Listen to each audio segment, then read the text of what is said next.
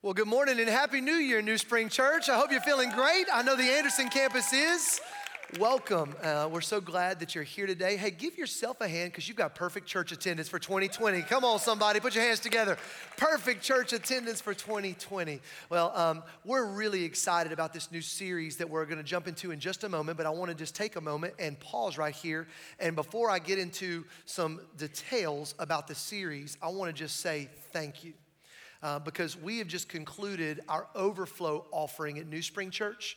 And uh, we've got some numbers to share with you that are pretty phenomenal. So, just right quick, I want you guys to take a look at this. Here's some overflow offering numbers. We had 2,813 families. So, like my family of five is one of those 2,813 families across all of our 14 campuses that participated in the overflow offering. That, that uh, is thousands of people. And not only was it thousands of people, 140 of those families gave to the overflow offering for the very first time for a total, look right here, y'all, $2,085,031.85. Come on, let's praise the Lord. Thank you, God. Give yourselves a hand. Uh, I just want to, again, I want to say this. That this is unbelievable that our church is this generous. And with this, generosity that you've trusted the Lord with, we're going to do everything we can. It's not lost on us as a staff that we've got this incredible responsibility to help build the church in our cities and in our state and overflow that into the nations. And so we're looking forward to celebrating with you what God is allowing us to do as we are taking the good news of Jesus beyond just our world, but to the greater world. But thank you for being generous. Um, uh, just so you know this, uh, nearly 70% of these gifts were under $500. So this wasn't somebody wrote a big check. This was a bunch of people, college students and young married families and, and people on a fixed income who said, I'm going to trust the Lord and I want to give to this because I want to partner with God in what he's doing at New Spring Church. So on behalf of your pastors and your staff, thank you, thank you, thank you. We're excited about what God's doing. Let's give the Lord a hand one more time. Now, as we begin today's message, we are going to step into a season of prayer as a church. And if you were with us last year, you remember we did a series last year, we called it First, Seeking First, because here's the bottom line at the beginning of the year, if we will seek first the things of God, everything else that's disordered in our life will begin to find alignment and fall into place. Amen? If you'll begin to seek the Lord about the first things, put the first things first, then all the other things find their natural place. And so, again, I just want to celebrate the fact that you're here on the first Sunday of the year and believing that God is going to help your family, help your world, help your fitness, help your health, help your financial situation, all help your kids relationally. Everything begins to find its rightful place when we begin to prioritize the first things and what we want to do in these days is last year we spent a week praying together in the morning. This year we've heard so much great feedback. We wanted to lean into that. And for the next 21 days, I am officially from this moment calling our church to a season of prayer for the next 21 days from, listen to this, Monday, Tuesday, Wednesday, Thursday, Friday, starting tomorrow at 6 a.m. on all 14 of our campuses, we will meet here and we will pray for an hour. And we're gonna, it's gonna be great. If you've never done it, we're gonna help you lean into it. We'll have our worship team leading us in worship. I actually will be starting the day tomorrow, cranking up the first time of prayer. One of our pastors will oversee that time, and we will pray for all the things that we can pray for in our cities, our state, and our world. We're going to pray for our leaders. We're going to pray for our schools. We're going to pray for the next generation. We're going to pray for missionaries. We're going to pray that God do revival in the state of South Carolina for the next 21 days. So from January 5 today through the Sunday, the 26th, our church is going to enter into a time of prayer. And during the work week, we'll meet here at 6 a.m. On Saturdays, we'll let you pray at your house with your families. And on Sunday, we'll meet back here at church as we continue a series called Teach Us to Pray. How, who's excited about that? You excited about that? Okay, all right. The next thing I wanted to say is we're kicking it off tonight on all of our campuses at 5 p.m. with a night of worship.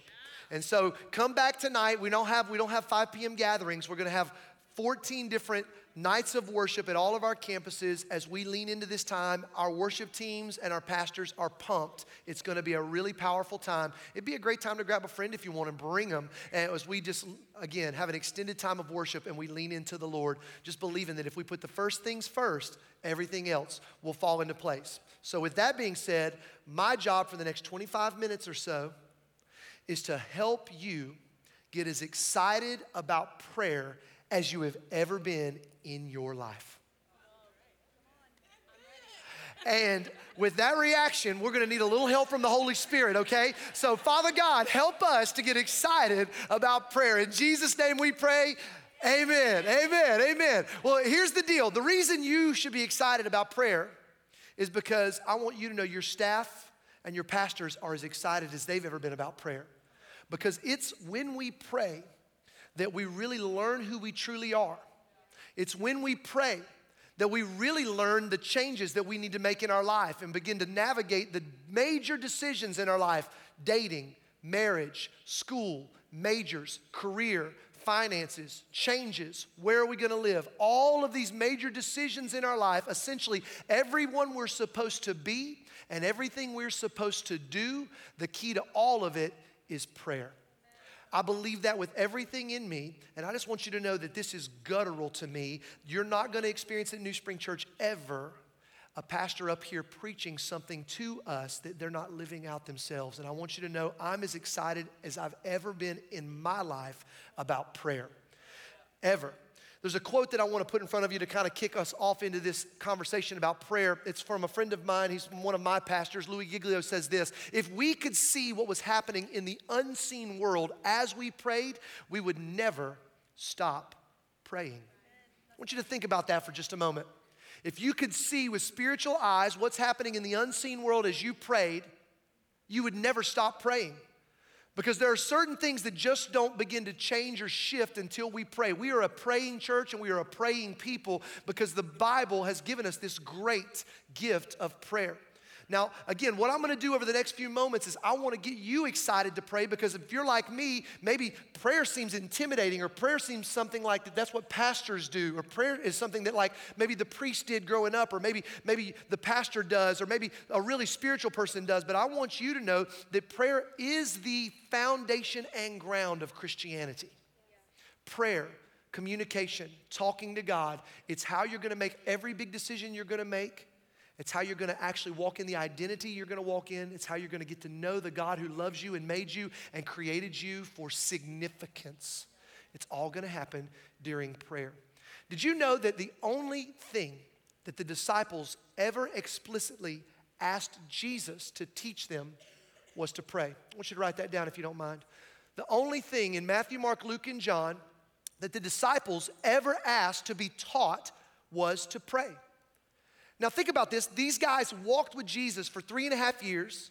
They saw Jesus preach phenomenal sermons. I mean, he's preaching sermons, and people are just blown away at the authority, with the insight, with the revelation that he's speaking with. And the disciples don't say, Hey, Jesus, after that sermon, can you teach me to preach like that? I mean, remember the time that he walked into Peter's house and he healed Peter's mother in law? I mean, that would be really beneficial for some of us, right? If we could just walk into our in laws' kind of correspondence and relationship and, and she could be healed or he could be healed, it would just make the family relationship and dynamic so much better, amen? And, and Peter didn't ask Jesus, Could you teach me to heal? They didn't ask Jesus to teach them to raise people from the dead. They didn't ask Jesus to teach them to, to feed 5,000. They asked Jesus to, one thing, teach us to pray. And I think this is significant. It's actually recorded in Luke chapter 11. Here's what it said Now, Jesus was praying in a certain place, and when he finished, one of his disciples said to him, Lord, teach us to pray like that. Teach us to pray like that.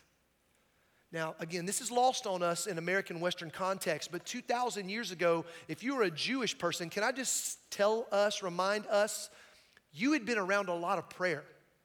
These people were known for their prayer. They were known for every single morning. They said the Shema.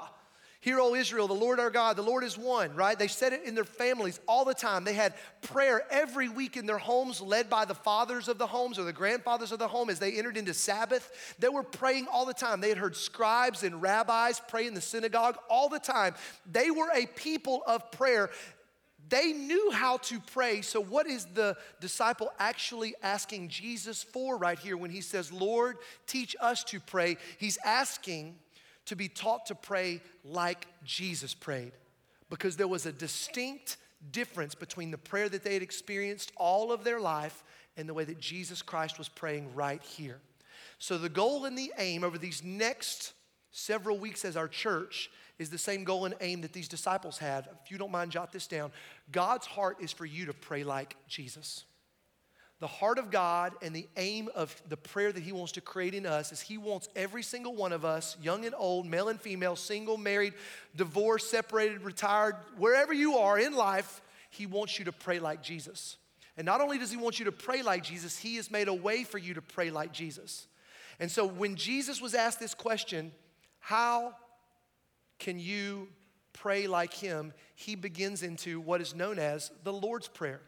It's probably one of the most well known scriptural stanzas in the world. You don't have to go to church to know the Lord's Prayer, you just have to play a sport because you're going to say the Lord's Prayer at some point in your life. I think I was look, thinking back on this. I learned the Lord's Prayer playing coach's pitch t-ball. Anybody else out there? Like, you know, we're at four-year-old coach's pitch t-ball, but we were going to win. You know, this was back in the day when you still did winning and losing. I don't know if they do that anymore, but I, I grew up in the generation that like did that. Um, just side note, I think it's healthy. Uh, you need to learn how to lose graciously and learn how to win graciously. Can I get an amen?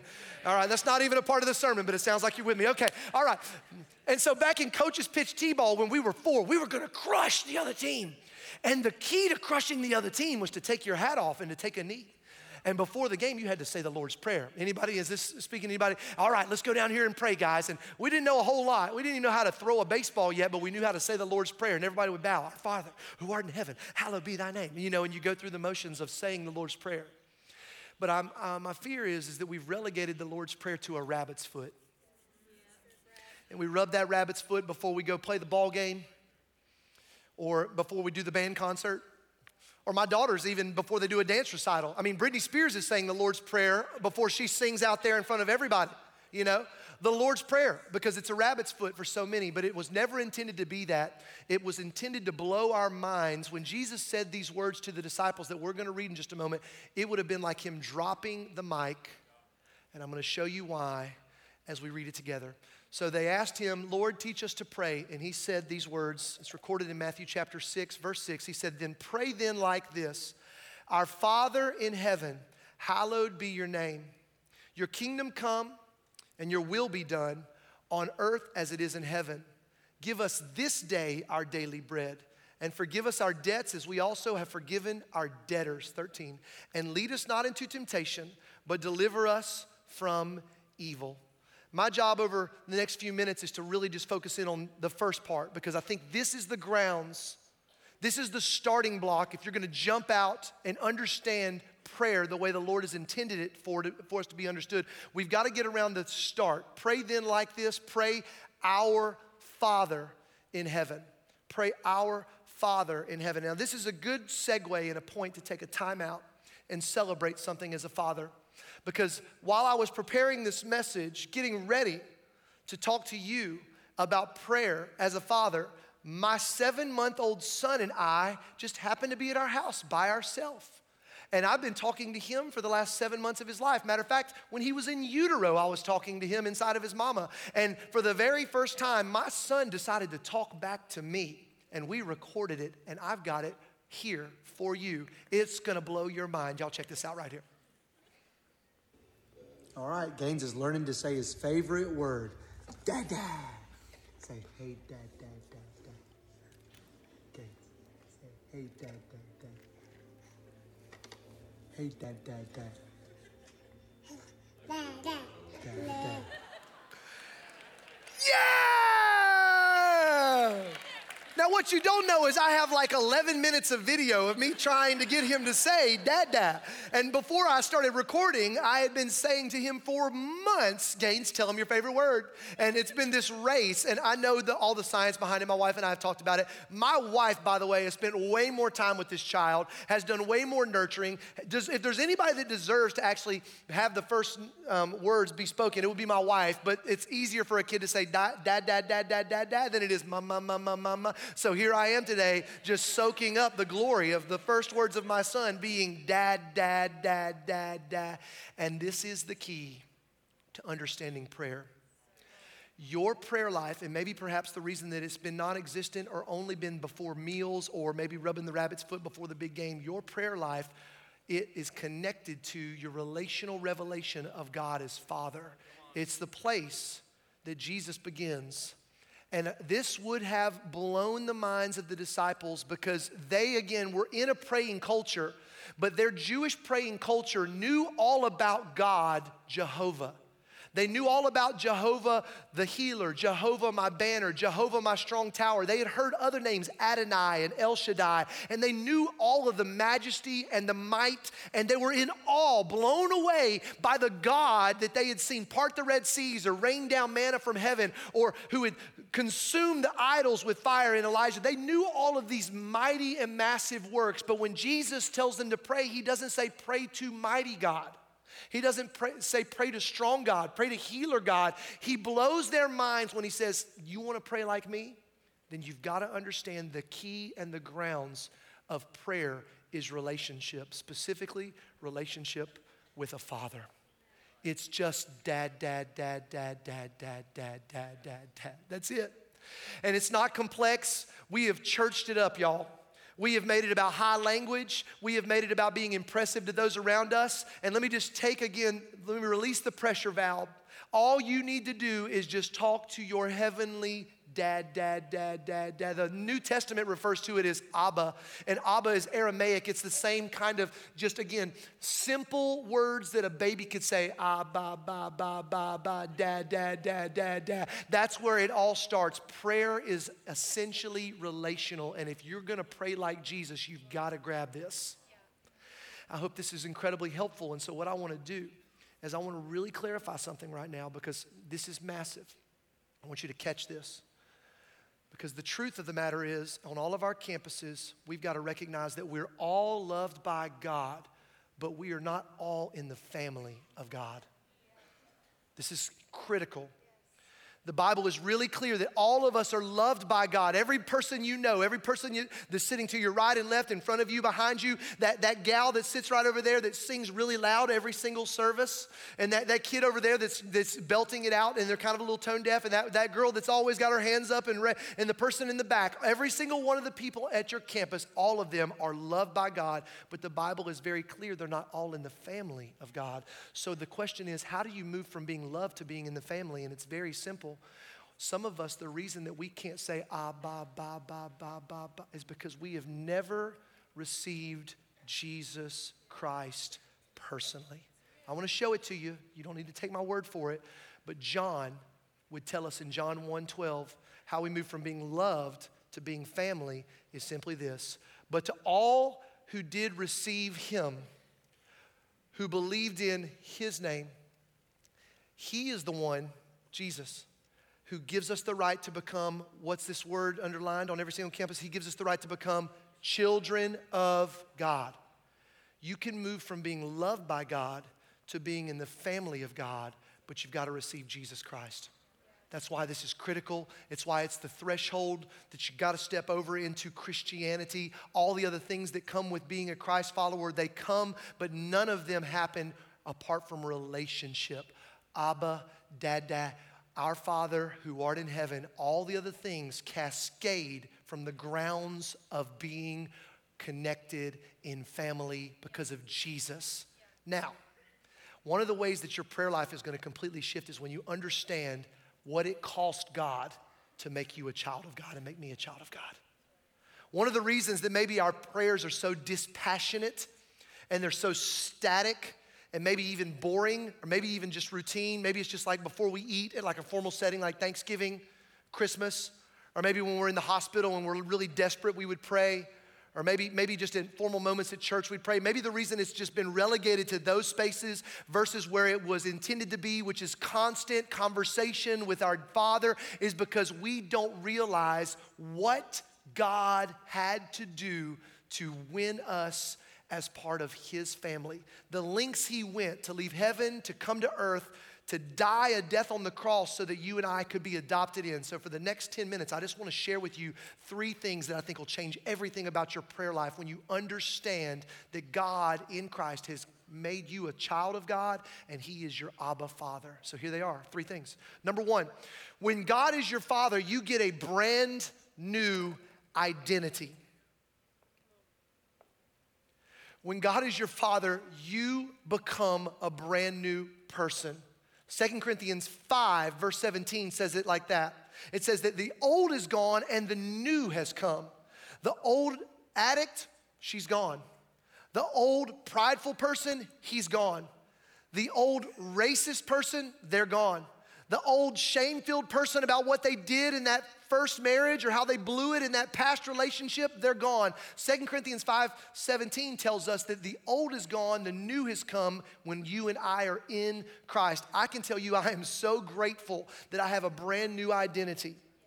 I hope the same is true for you. I hope you have experienced this, but when Jesus Christ has been received in your life, God does not look down on you anymore and see the failures, the shame, the mistakes, the addictions, the struggles. These are supposed to be Jesus binoculars. He looks down on you, and all he sees is a perfect 10 son or daughter because of what Jesus has done. And I hope this will cause you to say, Amen. Amen you have a brand new identity. This adoption thing is a massive deal. Many of you um, probably know some people that have adopted before. I know all over our church, we've got families that have adopted. I've got great friends that have adopted here in Anderson, some friends in Greenville, some friends actually at our Powdersville campus that actually started an adoption agency that is doing great work across the state to help people adopt. We, we see adoption as one of these massive things, but you know what's crazy is adoption takes time and adoption costs money. And there's a lot of legality involved when adoption occurs. But when you work through all of that, you finally get to the day where the judge seals the deal and that son or daughter joins the adopted family. The gavel falls, and from that day forward, they're no longer known by their old name. Church, they get a new name. They get a brand new identity. They become a part of the family. And that is exactly what the Bible says of you and I. We can move from being loved by God to being a part of the family of God, but it happens through this beautiful action called adoption. And if you catch that, it's going to help you pray with passion. The, the old you is gone and the new you is here. That was number one. Number two, not only do we get a new identity, the Bible tells us that we have an unending access to the King of Kings. 24 7, 365. We don't just get to phone a friend and have a one time hotline. We actually can walk in the door and visit our beautiful Father in His throne room at any moment. The book of Hebrews talks about us walking before the throne of God confident, not because of what we've done, but what Christ has done for us. And my um, um, a, a pastor mentor of mine, his name is, is Pastor Tim Keller, says it like this Do you know the only person who can wake up a king in their bed at 3 a.m. is their child? It's the only one. No servant can kick in the door.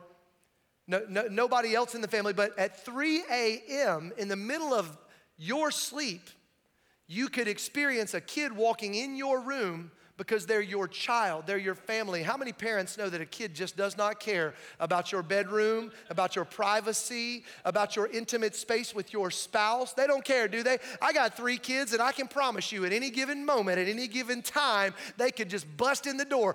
Boom, daddy! Hey, I was thinking, what time is it? It's 2:37. Yeah, dad, but I watched that movie cuz we've been staying up watching movies and so I've been thinking about Elf and Santa, and I want to talk to you about it. It's 2:37 a.m. in the morning, child. You know, but they can do that, right? They can walk in at any given time. The same is true for you. When you are a child of God, you have 24 7, 365 access. Romans 8 tells us that nothing can separate us from the love of God, nothing can separate us from the plans of God, that He has plans for us, and no matter how we feel or what we're walking through, every single moment of every single day, nothing can separate us from the love we have in Christ Jesus our Lord because we have access to Him. Is that good news to anybody today, New Spring Church? Amen. Access to Him.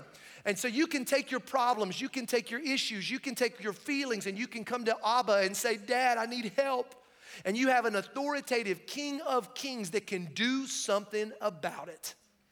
Your boss might not be able to, your spouse might not be able to, the president might not be able to, but the King of Kings can change some things if we would just utilize the access we have and cry out, Our Father, I need to spend some time with you.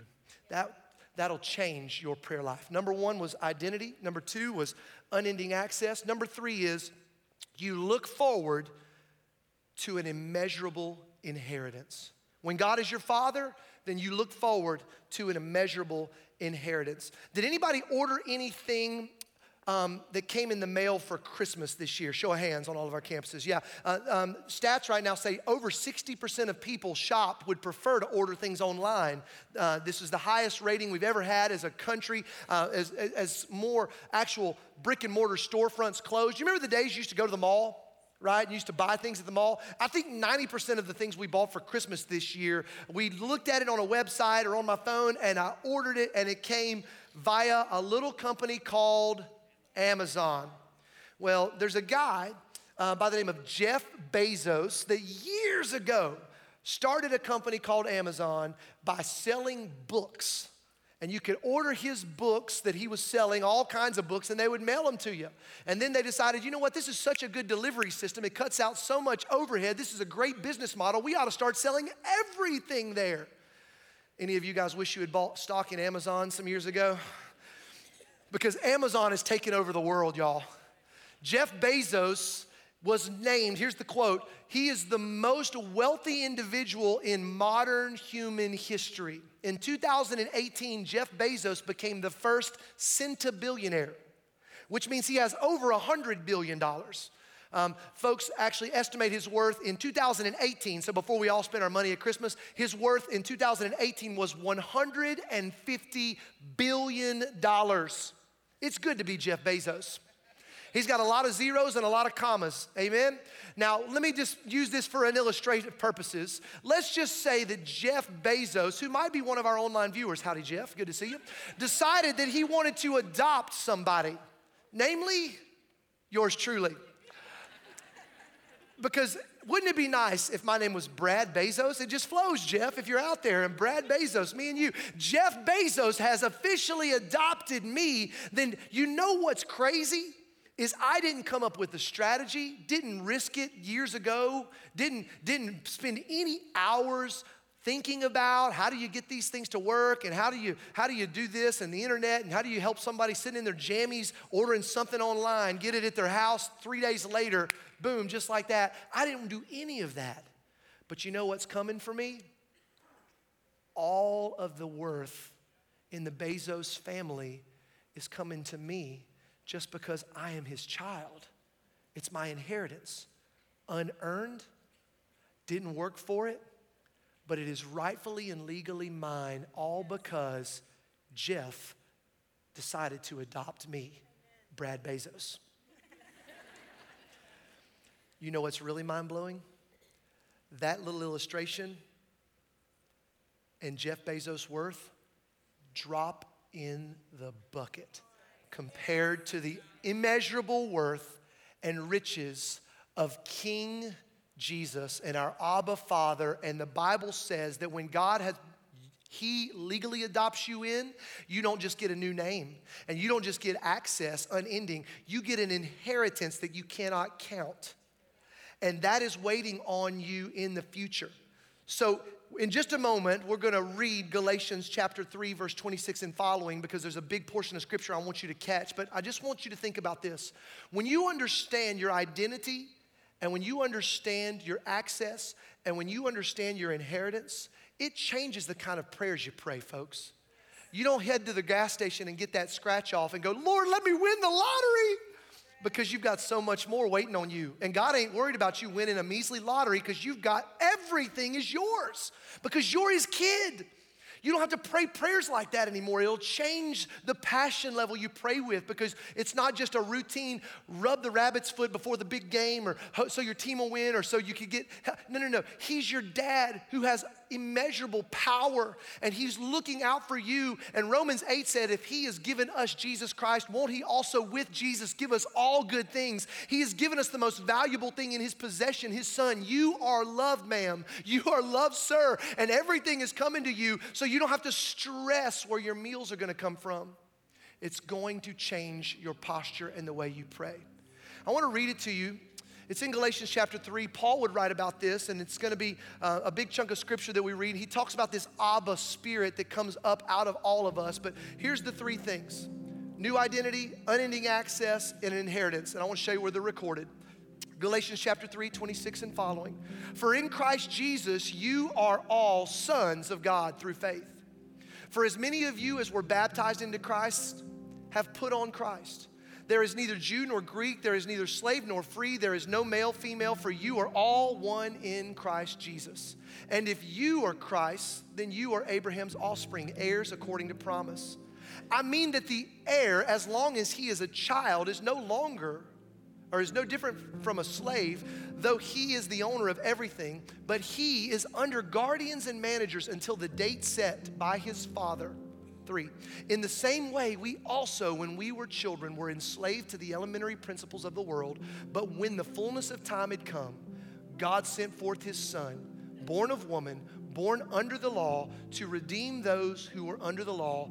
Why? So that we might receive adoption as sons. And because you are sons, God has sent the Spirit of His Son into your hearts, and you would cry out, Dad, Dad, Dad, Dad, Dad, ah, Abba, Ba, Ba, Father.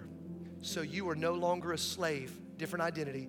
You're now a son. And if a son, then an heir, an heir through God. Is that good news to anybody at New Spring Church today?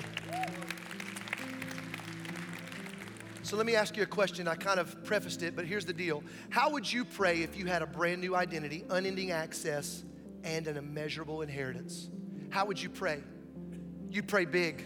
I don't know exactly what you'd pray for, but I know it'd be big because you have a big and powerful Abba who is the King of Kings and has all the wealth in the universe. He has eternity in mind for you to spend with Him, and He's got some big things that He wants to see you step into and partner with Him in the family business. And so here's what I want to just put before you. I want to put before you that the grounds, again, of our prayer is the relationship we have with our Abba. And that if you would recognize and understand that the old you is gone now because of what Jesus did, and that you have access to your dad in heaven forever, and he's with you. He'll never leave you nor forsake you no matter what you go through. And he's got an inheritance in store for you, then you'd probably pray just like Jesus did. It would naturally set you into motion where you'd go, Oh my gosh, Father, you are so holy. You're so different. You're worth worship and praise. Oh my gosh, Father, your will be done. I can't believe you would invite me into your kingdom. Your will be done, not just here in my life, but in my friends' lives, and in my office's life, and in my school's life, and in my kids' life, and in the rec team's life, and in my neighborhood, in my cul de sac, in my apartment complex. Your will be done right here, just like it is up there, because God, it's unbelievable that you would invite us in. And God, forgive me. Forgive me. God, I can't believe you would do that for me. I'm just a busted, broken person, and you would love me like that. That's unbelievable. So forgive me for forgetting. Forgive me for not acting out of that.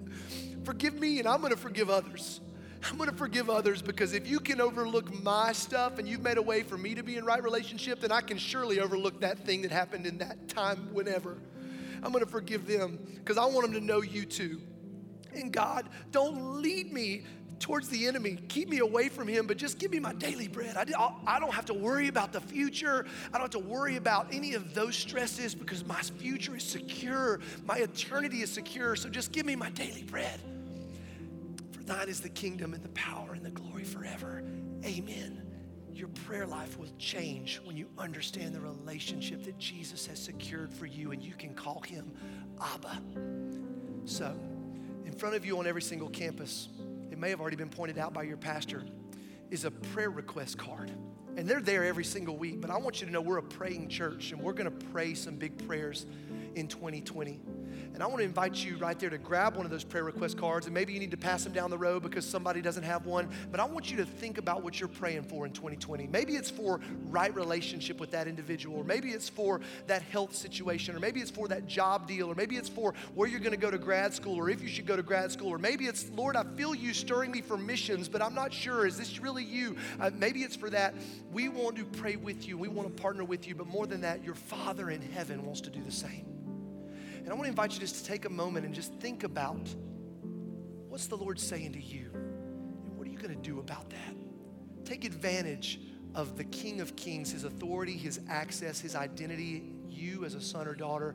And let's pray like Jesus died and resurrected to give us the ability to do so. Would you stand to your feet on all of our campuses?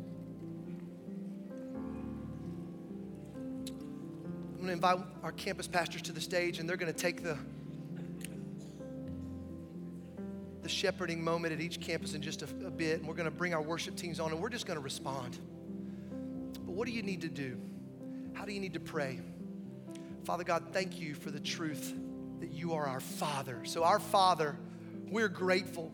We're grateful that you looked down and you loved us enough to come and join us in the middle of our crazy lives. And Jesus, you took on our sin, you took on our shame, you took on our death, you took on our eternal separation from God. And in order for us to no longer be slaves to sin, you died our death and you give us your life. And so, Lord, if there's anybody here who is loved, but it's not yet in the family, I pray for their salvation right now, that they would receive your sacrifice, Jesus, on the cross, and that you would also give them, as they receive that, the opportunity to be called a child of God to be brought into the family of God and that they would begin to pray real prayers, authentic and genuine prayers from their heart because they're blown away that you could overlook and put away the old and give them a brand new identity and that that is sealed. The judge has dropped the gavel. We are now a part of the family of God.